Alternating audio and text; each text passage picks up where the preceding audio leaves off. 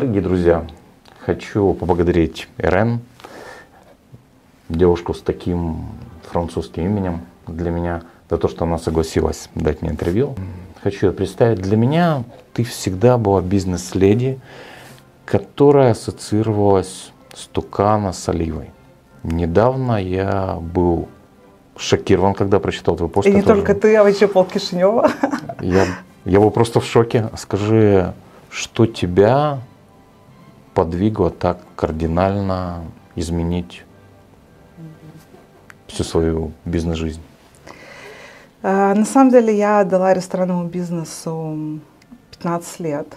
В этой компании я проработала 12 лет. Я пришла на функцию директора ресторана, стала директором сети Челентано, потом Тукана, потом Оливы, потом Каврига. И я очень люблю ресторанный бизнес, я очень люблю то, чем я занимаюсь. На самом деле очень крутая компания. Но, наверное, приходит время, когда ты подпираешь потолок, и когда ты достигаешь определенных высот, и не видишь, а что дальше, а что завтра. Вот я думаю, что в моем случае пришел вот тот самый период, когда я подперла потолок. И я как человек, для которого основной ценностью, ты как коуч знаешь, то есть я когда-то участвовала на коучинге, распознала, что одна из моих основных ценностей — это развитие. Я поняла, что несмотря на то, что у меня потрясающая функция, крутая команда, крутые условия по работе, я поняла, что цели меня не вдохновляют и что мне хочется чего-то большего. Сейчас у тебя свой бизнес, где ты занимаешься ведением компаний и консалтингом, да, их развитием, правильно? Да, да, понял. Так. Да. Угу. Что ты чувствуешь, когда твои клиенты меняются, трансформируют свой бизнес, растут? Это потрясающе круто на самом деле. И я искренне радуюсь, я с огромным удовольствием делюсь своим опытом, своей экспертностью. Каждый, конечно, берет по-разному, наверное, как любые знания. Кто-то прям глотает и за полтора часа высушивает меня, прям отдай мне все, и я готова делиться. Кто-то берет вот столько и говорит, что мне окей. Мне нравится помогать им систематизировать свой бизнес. Мне нравится, чтобы люди понимали, на какие показатели должны смотреть, какая финансовая отчетность должна быть, как мотивация сотрудников может быть привязана к продажам или к прибыли компании. Вот, поэтому я радуюсь за них и с удовольствием делюсь своим опытом. Скажи, пожалуйста, если вернуться обратно в Оливу, в группу компаний, ты для своих сотрудников была кем? Мамой, жестким менеджером, руководителем? Как ты себя оцениваешь? Вот? Наверное, на старте я пришла как жесткий руководитель. И ребята, кто работает со мной давно, на самом деле вспоминали, какой я была лет 8 назад, 7 назад. А со временем это переросло в очень лояльного руководителя. И выстроились такие отношения, когда ребята работали со мной, помогали мне, брали большую часть моих функций. Не потому что боялись, а потому что не могли себе позволить подвести меня.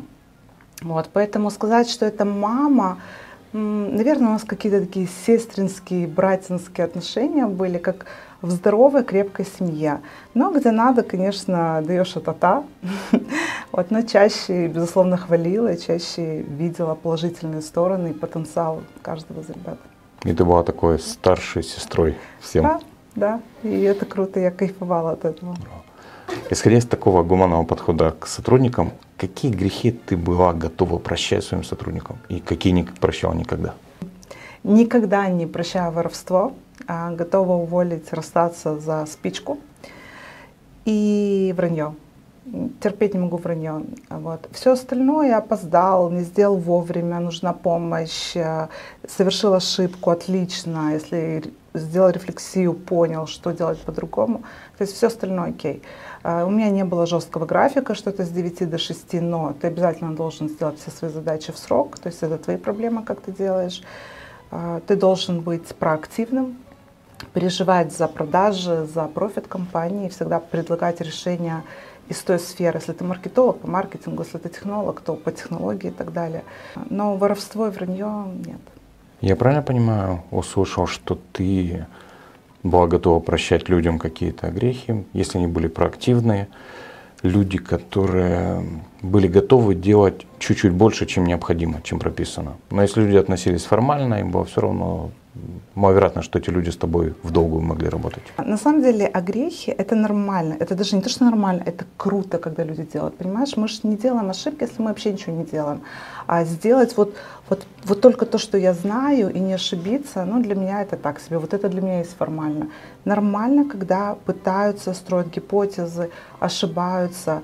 И даже если это стоит каких-то денег, это тоже окей. Через это люди растут, и на самом деле благодаря тому, что когда-то мне мой руководитель позволил ошибаться, я очень сильно выросла.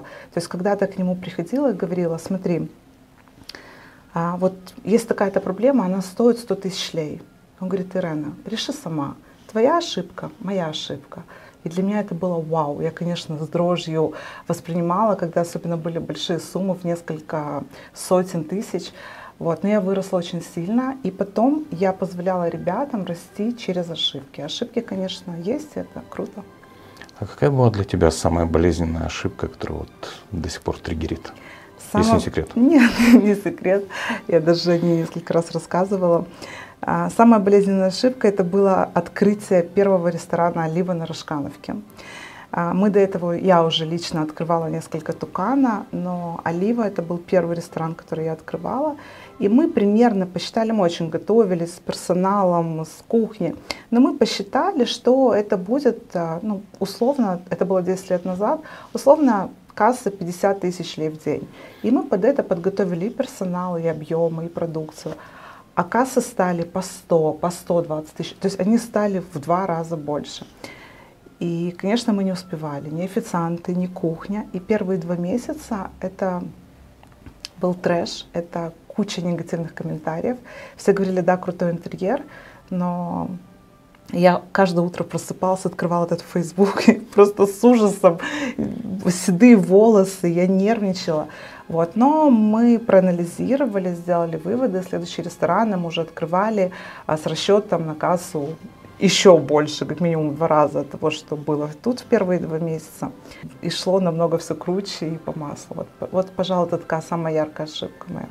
Что тебе позволяло, насколько я помню, когда я пытался встретиться, ты практически каждый день была в каком-то отдельном заведении. Ты в одном месте ты 2 дня подряд не сидела. Нет. Что тебе позволяло эффективно работать, потому что, ну, у меня был опыт, когда у нас было 2 офиса, это был просто трэш. Как тебе удавалось в нескольких в течение недели?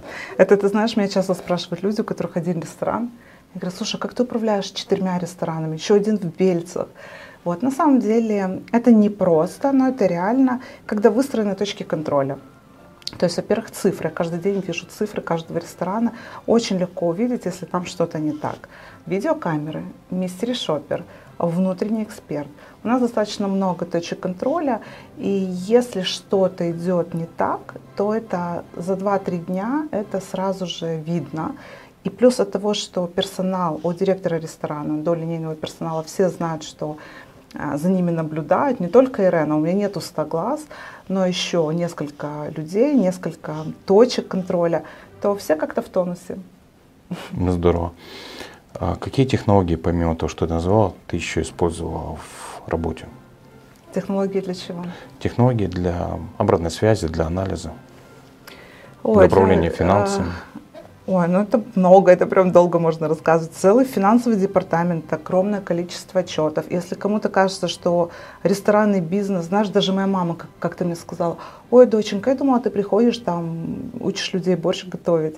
А на самом деле ресторанный бизнес — это аналитика, это вот такие вот простыни отчетов, это огромное количество цифр, и по цифрам ты можешь считать все. Если у тебя крутые продажи, то я точно знаю, почему, благодаря чему, период, какой-то канал, средний чек, или количество гостей, или какая реклама сработала. То есть это очень четкая аналитика в маркетинге, в финансах.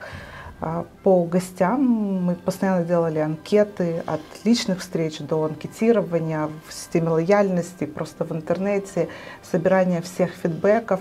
Здесь большая работа на самом деле. Скажи, пожалуйста, если мы откатимся назад, на 3 года назад, ковид, все сидят по домам, скажи, что позволило это пережить внутри, когда состояние неопределенности, все думали, что мы все умрем, сидели по домам. В этот момент, насколько я помню, как раз ты занималась открытием ресторана Найменеску. Угу. Да. Что позволило? Ну, смотри, не совсем так. Это? Мы, на самом деле, Олива Вердинами в центре города мы открыли за 2 месяца до ковида. Мы открыли его в середине января. 2 месяца это был успех, вау, я уже опытный ресторатор. И в марте мы закрылись. Но я рада, что мы хотя бы открылись, хоть мы почувствовали, насладились, да, своей победой, потому что год был очень энергозатратным. А во время ковида, на самом деле, нам не было скучно. Во-первых, у нас доставка, мы начали активно развивать. Мы начали тестировать, никто же не знал, насколько нас закроют. То есть это будет месяц, 3, полгода, год, и что будет потом. А мы с командами онлайн, иногда и офлайн, встречались, строили гипотезы, быстренько их внедряли, делали рефлексию, получилось, не получилось, что-то опять строили. И для меня самым важным моим инсайтом во время ковида было, что, оказывается, любую гипотезу можно потестировать за 3 дня, а не за месяц или 2, как это было раньше. То есть если раньше, например, внедрение нового меню, так, на этой неделе встречаемся, обсуждаем, что мы хотим. Через недельку дегустация, через недельку какие-то фидбэки по дегустации отрабатываем. Потом еще через недельку анализируем цены, еще через неделю ставим наши цены. Ну, в общем, это месяца 2 занимает. Ну, оказывается, можно за 3 дня все сделать, понимаешь. Самое главное — быть в фокусе, отбросить все и говорить: ребята, эти 3 дня мы занимаемся только меню. И за 3 дня можно сделать и внедрить. Ты в большей мере предприниматель внутри или менеджер? То есть тебе хочется что-то открывать новое, да, энергия здесь, либо день за днем, степ-бай-степ, все. Я знаю четкое распределение мышления менеджера и предпринимателя. У меня все-таки мышление менеджера. Я обожаю операционку. Я именно крутой операционщик. И мне очень окей вот эта вот операционная рутина. Благодаря тому, что я очень системная, я обожаю работать с людьми, выстраивать эту систему. Поэтому я считаю, что у меня больше мышления менеджера. Когда ты начала говорить насчет нового направления, такая энергия пошла. Скажи, кто сейчас твои клиенты и кто может стать? Какие успехи у них? Там, может быть, какие-то кейсы можешь привести? Потому что я активно вижу, что происходит у тебя в социальных сетях, это классно. Да. Ну, это тоже накопившийся опыт, да, им прямо хочется делиться. Приходят бизнесмены, то есть если работаете вы и 3 монтажника, и планируете так работать в ближайшие несколько лет, то, наверное, у нас не будет общих тем для разговора. Но если вы и 3 монтажника, условно, но вы планируете масштабироваться и через год иметь команду в 10 человек, в 20 человек, а потом 40, то да, точно я помогу выстроить систему. А на данный момент, я, если ты заметил, я активно вообще ничего не продаю. Я вот делаю просто рилсы. Но приходят люди, то есть в основном это средний бизнес, команды от 15 до 50 человек. С чего я начинаю, что мы всем выстраиваем финансовую отчетность, с этим прямо беда. Прогнозирование, бюджеты, P&L, кэшфло, очень многих даже бизнесов, которые работают по 10 лет, по 20 лет, к сожалению, нету. То есть я выстраиваю финансовую отчетность, выстраиваю мотивацию сотрудников. И ребята очень довольны. Если кто, вот у меня, там, допустим, ребята говорят: Ирэн, моему бизнесу 3 года, то, что мы сделали за 2 месяца, у меня такого никогда не было. То есть появилась системность, и человек понимает, что его ждет. Он каждый день видит, он прогнозирует все ресурсы на год вперед.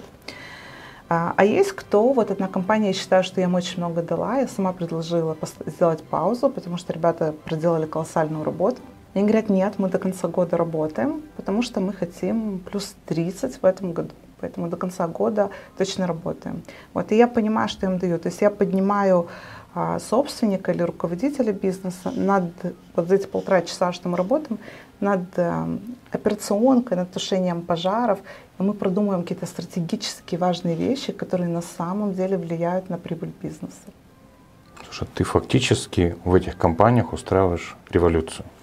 Ну, сверху. Не, ну я бы это громко не назвала, но точно помогает. Я бы не сказала, что это революция. Хотя в некоторых есть, знаешь. А как удается с сопротивлением переменам, которые мы, люди, очень склонны, удается бороться в этих компаниях? Слушай, я не борюсь. Знаешь, от того, что я работаю с собственниками, я сразу говорю, кто-то мне пытается там спихнуть своих ребят. Я говорю, слушайте, я не их руководитель. Если бы я была руководителем, то, поверьте, я бы сделала так, что все бы все сделали. Я это умею делать. Я верю.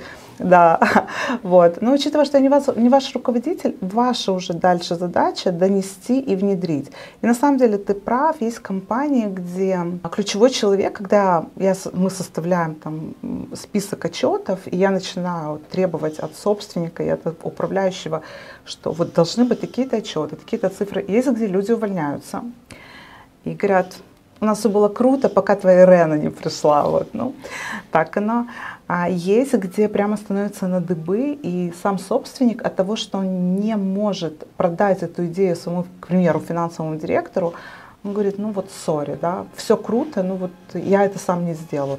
Поэтому это уже задача и ответственность непосредственно собственника бизнеса продать своей команде. Либо нанимайте меня как SEO на год, и я вам все сделаю. Но это дорого. Не сомневаюсь. Скажи, пожалуйста, если представить, что мы, какая-то волшебная машина времени переносит нас вперед на 10 лет, можешь описать свой бизнес? Это круто, Паша, знаешь, потому что считаю, что я покинула компанию 1 января. А сегодня только конец марта. Я когда всем своим клиентам говорю, и достаточно много за эти 3 месяца, я говорю, вы обязательно должны ставить прогнозы до конца года, вы должны понимать свои продажи, свою прибыль, свои фонды затрат. И кто-то меня спросил, Ирена, а ты поставила в своем бизнесе план? И честно, я не поставила. Я пока что в таком, знаешь, неком потоке. И, видимо, от того, что я еще замужем так получилось, и мой муж говорит, ты можешь вообще ничего не делать, и как бы на еду, и на новое платье, и на путешествие нам всегда хватит. У меня нету планов. Вот, поэтому... Видение просто, видение. Вот, если закрыть глаза, оказаться там, если бы так все там было возможно, я тебе скажу. Я за 3 месяца четко ощутила, что я очень скучаю по команде. И я не игрок-одиночка, все-таки командный игрок. И мне нужна команда, мне нужно давать задачи, мне нужно контролировать, мне нужна эта структура. Очень круто 1 на 1 с собственником. Нет никогда никаких негативных эмоций. Я помогаю расти. Это всегда очень приятные встречи. Но вот мне не хватает этого драйва и, возможно, даже иногда и негативных эмоций в том числе. Поэтому лет через 10 я вижу все-таки компанию в 100-200 человек. У меня на данный момент я столкнулась, что я предлагаю компаниям в систематизации, например, тот же Битрикс. Это как и постановщик задач, так и SRM-система. Вот я решила, почему я могу стать представителем Битрикса в том числе, раз уж я предлагаю. В том числе еще несколько вот таких программ, которые я предлагаю клиентам, они их покупают. И вот я сейчас на стадии запартнеривания с некоторыми такими программами. Ну и, соответственно, под это нужны люди. Маркетологи, те, кто будут внедрять, консультанты. И вот эта команда, о которой ты говоришь, 100-200 человек, это тот бизнес, которым ты сейчас занимаешься, либо, опять же, там, может раз в 5 лет, может быть, что-то появится еще. Может быть, еще что-то будет. Потому что я точно знаю, что могу. Может быть, те же рестораны, кто сказал, что нет. Мне нравится, я люблю ресторанный бизнес. Но так как ты командный игрок, то, вероятнее всего, команда. И, насколько я знаю, люди к тебе притягиваются, остаются и... Неважно, работаешь ты в компании, работаешь, но все равно такие хорошие человеческие отношения, да, всегда есть, остаются, потому что, наверное, ты всегда, ну, есть люди, которые пытаются казаться. А у меня всегда было ощущение такое, что ты такая, как есть.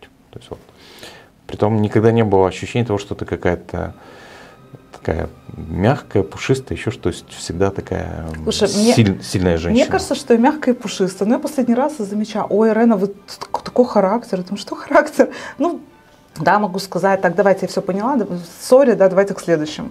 Вот, но, ну, наверное.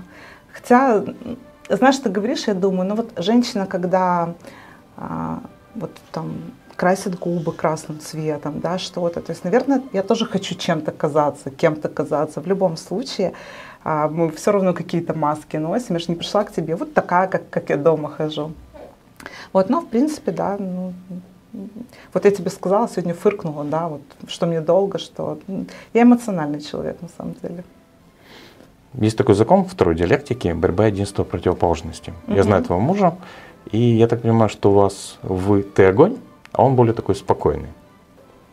Или внешность обманчива? Нет, он спокойный человек на самом деле, очень спокойный, его сложно вывести из себя.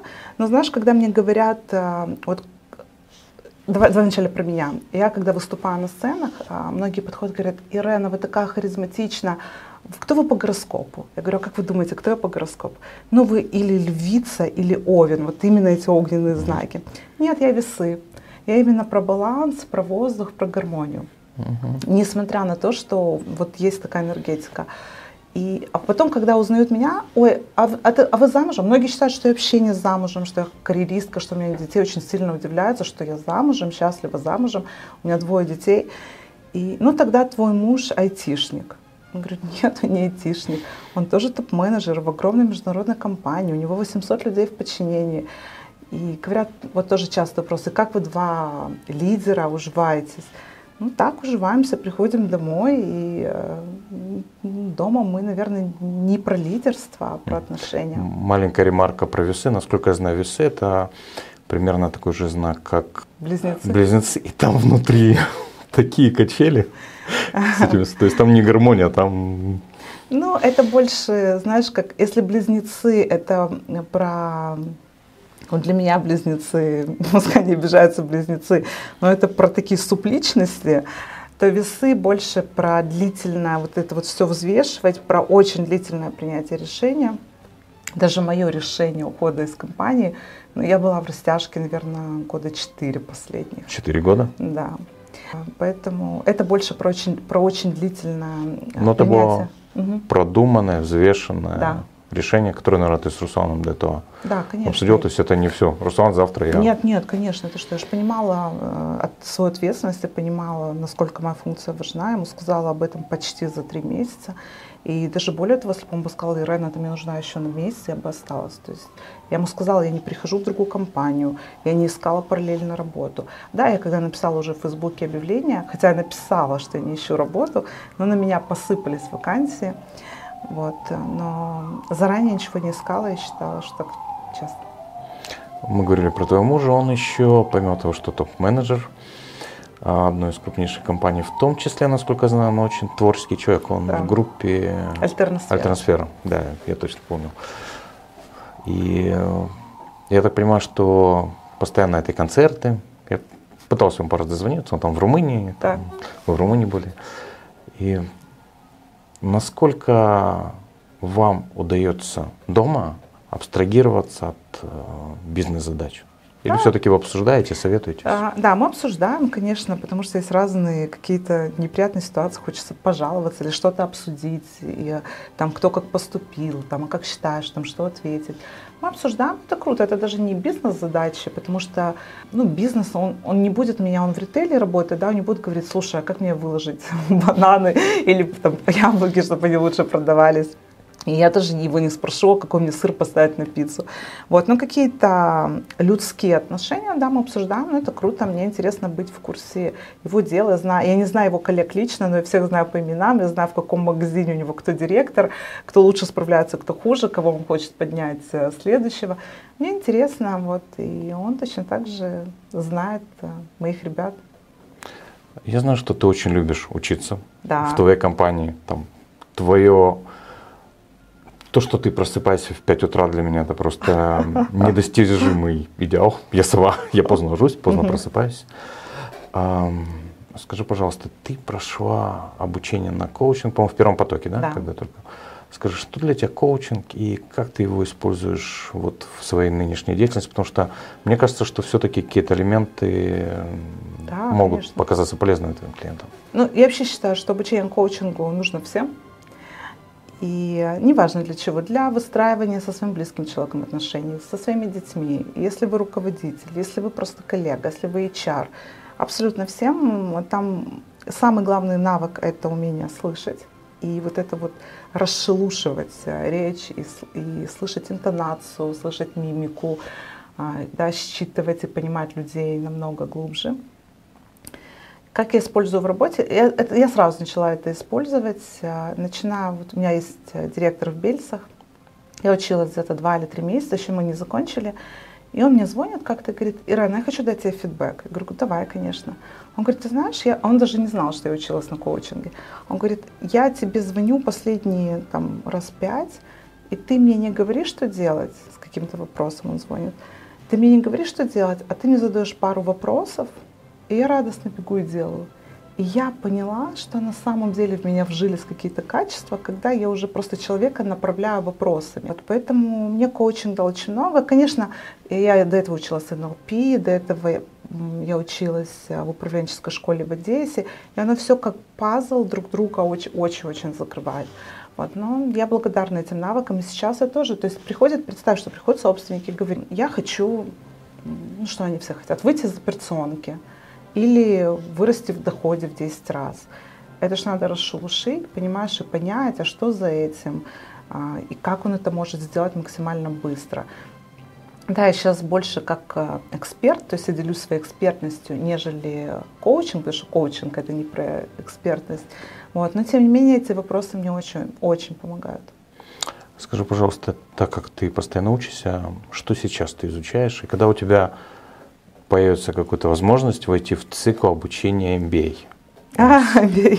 Когда мы можем поставить это в графике, через какое время? И как раз эти соблюденные условия. Буквально на этой неделе оплатила себе курс «Бизнес-трекер». Мне кажется, что это новый такой навык, и он очень синергичен с тем, что я делаю. Я сейчас многие вещи честно делаю интуитивно. Я надеюсь, что я научусь некой методологии на этом курсе. Он длится 4 месяца, он начинается в конце апреля, заканчивается в сентябре, с глубокими домашними заданиями, с курсовой работой. Вот, так что на 4 месяца я обучаюсь бизнес-трекеру, плюс английскому. У меня уже есть несколько запросов проводить тренинги на английском языке. И мне точно, у меня неплохой уровень, но его точно надо подтягивать. Вот, ну и осенью поговорим. Осенью. Хорошо, тогда планируем на 1 сентября. Да сразу. Надо будет посмотреть по дню недели, единственное. Хорошо. Бизнес-трекеру ты учишься у одесской школы или у киевской? Российская. У российской, по-моему, в Питере, если не ошибаюсь. Ну, это онлайн, я даже не узнавала откуда. Я был у нас. Рефлексивная игра, да. Мне тоже очень понравилось. Но последние пару раз, когда проводили, у меня так получилось, что когда ты идешь, у тебя должен быть какой-то запрос. Не обязательно. Не обязательно запрос. Но вот там, где ты играл, я играла раз 7. Раз 5 я была игротехником. Вот там я закончила 2-годичную школу. И я квалифицированный игротехник. Когда я о тебе думаю, вспоминаю, вижу где-то на мероприятиях часто, я поражаюсь твоей такой open mind. Ты всегда открыта, всегда находишь какие-то вещи. Ну вот даже мы когда встретились с тобой на мероприятии, украинская блогерша привозила тогда Валерия Мюаза, устраивала. Да. Я помню, мы встретились, вот и там на этом мероприятии тоже свои инсайты. Да, слушай, ну, знаешь, девочку много хейтили на самом деле. Ну, конечно, есть вопросы к молодой девушке, к ее экспертности, но у нее реально здоровая наглость, которой, включая нас с тобой, надо поучиться. Потому что я знаю огромное количество людей, которым 40+, и у которых огромный бэкграунд сзади. Но вот им еще чего-то не хватает, а что я скажу, а что я сниму. А вот эта молодежь, включая эту девчонку, ты понимаешь, я когда посчитала бюджет, так прикинула, сколько ей это все стоило, не только это, ну и там и обложка в акварели, и там интервью у Зингана, и еще там что-то. И что она получила взамен, то есть человек мыслит реально очень масштабно. Ну и плюс для контента круто. Вот поэтому умница, в этом она умница, надо двигаться и ничего не бояться. Да, у таких людей стоит учиться и брать эту энергию.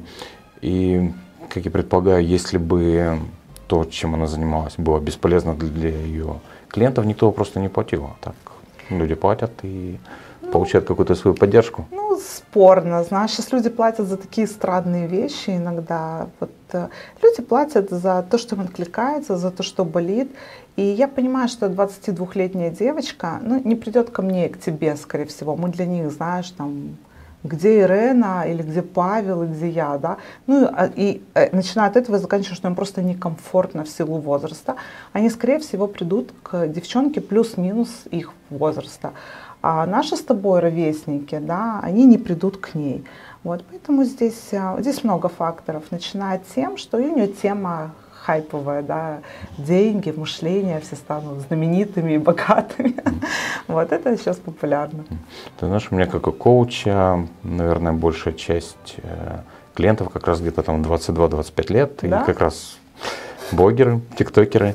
И я с ними консультируюсь по поводу того ведения, получаю обратную связь, где что делаю не так. Ну, я не боюсь делать не так, потому что каждый раз, когда я ошибаюсь, я потом это подкручиваю. И аж спасибо тому, что я часто ошибаюсь, потому что это позволяет расти. На 100%. Самом деле, чем, когда ты боишься. Скажи, пожалуйста, еще вот если подытожить наш разговор, для того, чтобы была такая вишенка на торте, полезность, какие 5 советов, может быть больше, ты могла бы дать тем, кто будет смотреть эту программу, чтобы они смогли систематизировать свой бизнес и снять с себя этот стресс, выскочить из этого дня сурка, который день за днем в операционке разрывает мозг. И порой люди просыпаются, им не хочется просыпаться, потому что один день похож на второй. Знаешь, только сегодня записывала рилс, и одна из тем была, как эффективно управлять бизнесом. У вас есть 3 варианта. Первый — очень долго проработать в большой компании на руководящей функции, набраться этого опыта. Второй — купить франшизу и, соответственно, все технологии управления. И третий — взять человека, кто уже прошел определенный путь и который может с вами поделиться концентратом знаний, да, и все вам передать. Ну и, конечно, последний — это самый короткий путь, потому что там долго где-то работать или франшиза. Вот. Поэтому, если есть возможность, то, конечно, берите менторов, наставников в своей сфере. А одна из основных болей, что, наверное, очень сильно поможет каждому предпринимателю, во-первых, поставьте прогнозы продаж до конца года. И не надо говорить, сколько ты хочешь продать. Хочу 2 миллиона. Когда человек начинает расписывать 2 миллиона по месяцам, он говорит, слушай, у меня 2 продажника, я в мае поставил 150 тысяч, у меня 2 никак не сделал. Оказывается, надо 4, а чтобы в мае было 4, их надо уже с апреля готовить. Вот это вот «хочу 2 миллиона», но ты не понимаешь, какие ресурсы тебе нужны, так не окей, ты, возможно, никогда не сделаешь 2 миллиона, либо сделаешь и зашьешься. Распишите планы продаж до конца года, понимайте план профита, план прибыли, сколько вы заработаете за этот год, подготовьте ресурсы, обязательно учитесь. Многим помогает, не поверишь, прописана органиграмма, у многих ее нету, и люди понимают, что у них там просто абракадабра, и сами сотрудники, им непонятно, куда идти, кому обращаться, кому он подчиняется. Вот, прописать органиграмму. И обязательно функционал каждого сотрудника с конечным результатом. То есть каждый сотрудник, если ты маркетолог, то маркетолог, даже СММщик, должен понимать свой конечный результат. Сколько он должен сделать продаж, или какие охваты, или, не знаю, количество подписчиков, то, что вы измеряете. Но он должен понимать свой конечный результат. Поэтому план продаж, план прибыли, органиграмма, функционал и конечный результат каждого сотрудника. Если вы это сделаете, у вас уже будет, ну, не знаю, 50% системы. И для этого, как ты правильно сказал, нужен человек, который уже прошел этот опыт. Ну, это в идеале. В идеале, да. Да. Ну, можете, либо можно идти сам. Да, можете сами это сделать, попробовать. То есть не все могут себе позволить или не считают нужным. Делайте сами. Я когда-то такой кейс слышал. Силиконовая долина, венчурный фонд, выбирают, кого инвестировать, у всех какие-то стартапы, идеи, искусственный интеллект, там, виртуальные вселенные и так далее. И выходит такой дедушка там лет под 70, там, Nokia 3310, то есть ничего там, костюмчик какой-то. И он начинает рассказывать, что у него такая идея стартапа, который посвящен банковской системе и так далее. Венчурные капиталисты в этот момент притихают, начинают смотреть. А дедушка рассказывает идею и рассказывает, где он, каких он знает банкиров с Уолл-стрит, какие еще там дальше фонды и так далее. И это тот человек, которому выделили все ресурсы практически, потому что были уверены, потому что благодаря его опыту, коммуникациям этот стартап уже был не стартапом, а практически готовым бизнес-планом к реализации. Круто. Поэтому хотелось бы пожелать тем, кто будет смотреть, обратиться к Ирэн, либо другому специалисту, на самом деле. Да, ищите, они есть. Их мало, кстати, на стране, но они есть. У меня, кстати, на апрель мест нет, если что, только на май. Я читал. Да, но на будущее, да. Меня поражает то, что когда я смотрю, если другие каким-то образом пытаются продавать, то там у тебя просто там заканчивается свободное время. Потому что время все-таки ограничено. Скажи, а как ты все-таки фактически твой бизнес на данный момент, это то, чем ты занимаешься, можешь уделять определенное время по часам. Как ты смотришь в будущем по поводу масштабирования? Это вот эта команда, о которой ты говорила, человек 100-200, готовый специалист? Масштабирование, ну, во-первых, я вижу, что это создание курсов, потому что не все могут себе позволить индивидуальную работу. Я думаю, что это будет создание курсов. Плюс это доп. Услуги, как вот, например, Битрикс и другие софты, которые помогают бизнесу наладить систему и лояльность. Ну, не знаю. Мне очень понравилась идея насчет курсов. Да. Курс, который ты будешь создавать, я так понимаю, что, так как ты озвучил, тоже вопрос решенный, вопрос только времени, а ты будешь его делать только на русском, либо на румынском, английском? На английском пока нет, а на румынском у меня вообще есть идея выходить и на румыноязычное пространство. Вот я просто подумаю, как. В одном, у меня уже так сложилось, что на мой аккаунт подписаны либо русскоязычные, либо молдаване, но которые, для которых свободно русский. И я пока что думаю, как это делать. Другой аккаунт, другой таргетинг. Но на румынском хочу. Если я правильно понял, у меня в голове возникла картинка, может быть, я ее себе придумал, что есть курсы, которые в записи. Есть какие-то определенные там созвоны в Zoom, общение, есть консультации, введение. То есть это все единая экосистема. Да. Классно. Да. Нам реально не хватает этого. Да, нам не хватает, это правда. Ну, я кайфую. Пока я кайфую, пользуйтесь. А иди, знаешь, что будет. Может, я получу какой-то оффер и соблазнюсь. Не знаю. Если бы оффер будет таким... Я так понимаю, что вопрос даже будет не в деньгах, а вопрос будет в таком челлендже, который... И челлендж, и деньги тоже, ты знаешь, потому что пару офферов было, которые, ну, я понимаю, что это мое время, и уже, знаешь, вот этого работать с 8 до 8 за 3 копейки, у меня уже этот энтузиазм прошел. Когда-то я была готова, но финансовая составляющая для меня нужна.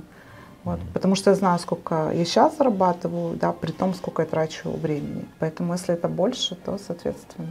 Но при наличии примерно одинаковых финансовых условий, мне кажется, что все-таки преимущество будет там, где челлендж, ставка будет выше. Где челлендж, где амбиции, где развитие, где перспективы. То есть, если мне завтра дадут условно 10 000 евро и управлять каким-то, не знаю, одним рестораном, где работает 20 человек, я не пойду, мне неинтересно. Ну, парт-тайм разве что. Вот. А иди работай там с 8 до 8, ну вот в ком-то нет, мне неинтересно. А если у вас один, но вы хотите в этом году открыть 20, в следующем еще 20, и вот так двигаться, то да. Что для тебя слово «бизнес»? Как ты его… Бизнес? Распаковываешь для себя. Бизнес для меня – это энергия. Бизнес для меня – это ответственность за людей, за себя. Бизнес для меня — это креатив, безусловно. И, ну и желательно получать от бизнеса кайф, как моральный, так и финансовый, потому что я встречаю бизнесменов, которые недополучают финансово, а некоторые вообще, я прошу финансовые отчеты, они такие смотрят: в смысле, я что, минусовой? Я говорю, что ты сейчас это такое видел, когда я попросила финансовый отчет. То есть бизнес определенно должен приносить деньги, это та же энергия. Я вообще не понимаю минусовые бизнесы. И кайфовать от того, что ты делаешь. Значит, мы с тобой общаемся сегодня. Я задал тебе вопрос по поводу того, ты больше предпринимателем себя ощущаешь или менеджером. Ты ответила, что менеджером. Это внутреннее. Но, наблюдая за тобой, вспомнил, что есть экстраверты и есть интроверты, да, правда? А есть еще зероверты, определенная небольшая категория. Я, кстати, к ним отношусь. И туда, и сюда. И ты, мне кажется, что все-таки находишься на стыке между предпринимателем и менеджером. И великолепно развиваешь, создаешь и хладнокровно управляешь. Посмотрим. На самом деле ты прав, потому что в молодости у меня были, до того, как я попала, даже у меня есть история, как я попала в ресторанный бизнес, и быстренько сейчас ее расскажу. На самом деле я по молодости была еще тот предприниматель, я просто находила деньги, я открывала бизнесы, всякие разные. И делала все это очень легко. А как я попала в ресторанный бизнес, я вышла замуж за своего супруга, и мы тогда подумали, чем бы мне заняться. Я считала, что у меня предпринимательское мышление. Ну, тогда такого не было, но так оно было. У меня до этого были свои бизнесы только. Небольшие, но были. И мы решили, что мне нужен или салон красоты, или бар. Ну, тогда все женщины открывали или салон красоты, или бар. Это было почти 20 лет назад. Мы решили, что бар, у моей тети был бар или ресторанчик, но я понимала, что, наверное, это бизнес, что там есть какие-то процессы, которых я не знаю. Я своему мужу сказала: слушай, я пойду поучусь, но я пойду в сеть, там, где люди уже выстроили систему, набили шишек, я возьму все готовенькое, концентрат, кодик поработаю и открою свой ресторан.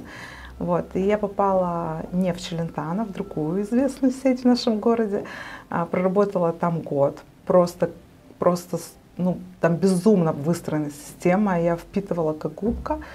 Через год меня пригласил Руслан в свою компанию.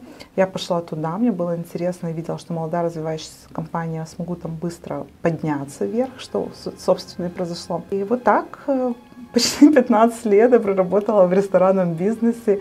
И мой муж, помню, прошел где-то года два, он говорит: по-моему, ты заигралась, ты, по-моему, хотела что-то свое. Вот, но я понимаю, чтобы свое дорасти до 400 человек, я кайфовала, вот когда у тебя там у нас корпоративы, огромное количество людей, у тебя функция генерального директора, я все-таки амбициозная, очень властная, наверное, тоже. Вот, и вот это все я там кручу, верчу. Вот, поэтому мне нравилось. Ну да, предпринимательское у меня тоже есть, я просто его чуть-чуть потухла, потому что работала в системе. Но тоже определенный кайф. Тоже такая энергия пошла, когда ты сказала про 400 человек. Ой, это или... что это? У нас последний был новогодний корпоратив в конце декабря. Я смотрела на это огромное количество ребят, у меня аж сердце сжималось, мне так было грустно, что я люблю вот много людей, вот эти энергии, да. Я даже когда-то хотела ехать в Москву, какой-то компании в 10 тысяч человек, у меня прям были такие амбиции лет в 35, но не сложилось. Но я люблю большое количество людей, вот это вот управлять, собрания, очень люблю встречи. Я прям, меня вот такие вещи очень вдохновляют. Я несколько раз видел со стороны, как проходит собрание, и меня удивила такая очень легкость и неформальность этого общения. Я не слушаю, о чем говорили, а просто... Ну, это ты видел собрание с топ-менеджерами, и, ну да, потому что, знаешь, уже дошли до того, что... Ребята анализируют цифры за неделю, они сами уже без меня между собой коммуницируют, они приходят на собрание с готовыми решениями, говорят: Ирэн, смотри, у нас не идет эта цифра, мы предлагаем это сделать, мы уже между собой, маркетолог уже делает баннер, технолог подготовил блюдо, а менеджер по корпоративным клиентам уже куда-то позвонил, мы уже что-то придумали, и я, в принципе, только мне оставалось улыбаться и благодарить, какие у меня крутые парни. Поэтому, да, конечно, оно в легкое. Но поверь, что это долгая дорога для того, чтобы к этому прийти. Ну, фактически, я так понимаю, что многих ты вырастила. Я их всех вырастила, и в каждом увидела потенциал. То есть ребята, например, директор по маркетингу, он работал директором ресторана. Я его 2 месяца уговаривала, видела в нем потенциал маркетолога. Он говорит: я не маркетолог, я этому не учился, у меня нет знаний. Слушай, ты маркетолог. Вот это моя тоже фишка, видеть их потенциал. Он стал, и он реально сейчас крутой маркетолог. И очень, я говорю: будем вместе проходить курсы, все узнаем, научимся, не переживай. И он реально крутой маркетолог. Или парень, который по корпоративным клиентам, тоже был директором ресторана. И я тоже увидела, что ну, он крутой продажник, ему надо идти в продажи. И ему это круче, чем управлять командой. Год его уговаривала, он прямо так сопротивлялся. Я говорю: слушай, поверь, вернешься в директора ресторана, поверь, что это твое. Вот когда был парень, директор ресторана, я его видела директором производства. И у него тоже, ну вот я как-то вижу потенциал. Но считаю, что вообще руководитель должен видеть потенциал своих сотрудников, потому что если человек не справляется на данном месте, да, ну вроде бы неплохой человек, скорее всего, ему этот функционал не подходит. Посмотрите, что есть в компании, что, где человек может проявиться и раскрыть свои таланты. Я правильно понимаю, что у тебя больше близка парадигма развивать сильное? Конечно. Так и в детях надо. Если вашему ребенку дается математика, но не дается, не знаю, английский, да, качайте математику, это классика. И вот у меня с дочкой так и происходит, кстати, это ее пример. Ей дается очень математика, но не дается немецкий. Ну и фиг с ним, с этим немецким. Но зато она математика ходит с удовольствием на все дополнительные, имеет одни девятки и десятки. А по немецкому, даже по тому же румынскому, часть в румынской школе, у нее там шестерки. Ну, все равно она говорит на румынском, пишет на румынском. И, ну, может, где-то там не идеально знает грамматику, ничего страшного. Вот, и ребенок кайфует от математики. Благодарю тебя за беседу. Да, Паш, спасибо большое. Очень приятно, что у меня есть такой этичный друг и профессионал, как ты. Спасибо тебе. Ой, как красиво.